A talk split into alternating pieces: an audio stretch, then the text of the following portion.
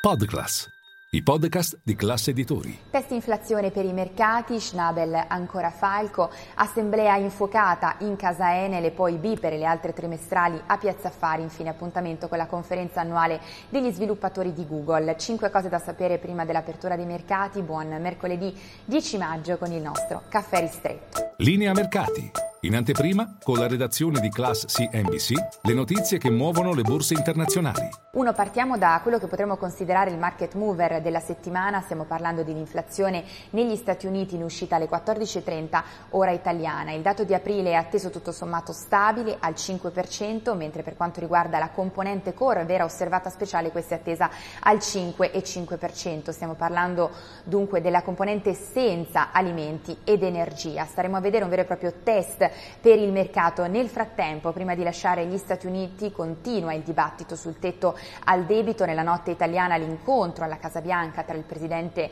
eh, Joe Biden e i leader del Congresso. Ancora non è stato trovato un accordo, ma va trovato entro il primo di giugno per evitare il rischio default. Si incontreranno di nuovo questo venerdì. E poi eh, due, veniamo alle ultime dichiarazioni di Isabel Schnabel nella serata di ieri, membro del Consiglio direttivo della BCE. Bene, la Banca Centrale Europea deve continuare ad alzare i tassi con determinazione a colpi di 25 punti base finché l'inflazione core non mostrerà una sensibile discesa. Questa è la posizione della Schnabel, in particolare ha anche escluso tagli dei tassi già quest'anno. E poi tre, veniamo all'attesissima assemblea in casa Enel oggi nel primo pomeriggio alle 14, insolitamente accesa di fatto rispetto alle solite assemblee per il rinnovo dei CDA delle partecipate pubbliche. In questo caso non sembra essere messa in discussione la nomina da amministratore delegato del manager Flavio Cattaneo, mentre la battaglia si gioca tutta sulla presidenza, perché Paolo Scaroni, nome proposto dal MEF, dovrà vedersela con l'outsider, il banchiere Marco Mazzucchelli, proposto dalla terza lista, quella del fondo Covalis, che ha circa l'1%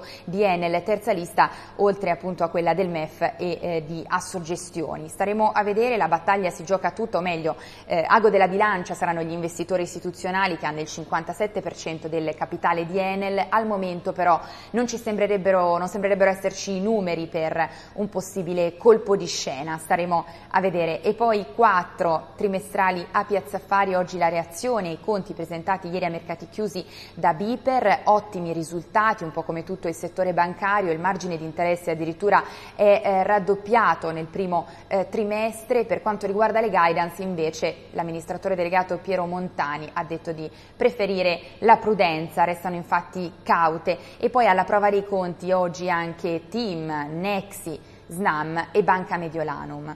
5. Concludiamo con la conferenza annuale degli sviluppatori di Google, si tiene oggi, Sandar Pichai, amministratore delegato di Alphabet, la holding di Google, si prepara a svelare i progressi fatti nel campo dell'intelligenza artificiale generativa, mentre è in corso una vera e propria gara, sfida tra i colossi eh, del tech. Secondo indiscrezioni circolate già nelle scorse settimane, Google potrebbe lanciare un nuovo motore di ricerca basato sull'intelligenza artificiale generativa il suo nome Mejai, secondo le indiscrezioni di fatto sarebbe una sfida a Bing di Microsoft dopo l'integrazione di chat GPT all'interno del motore di ricerca.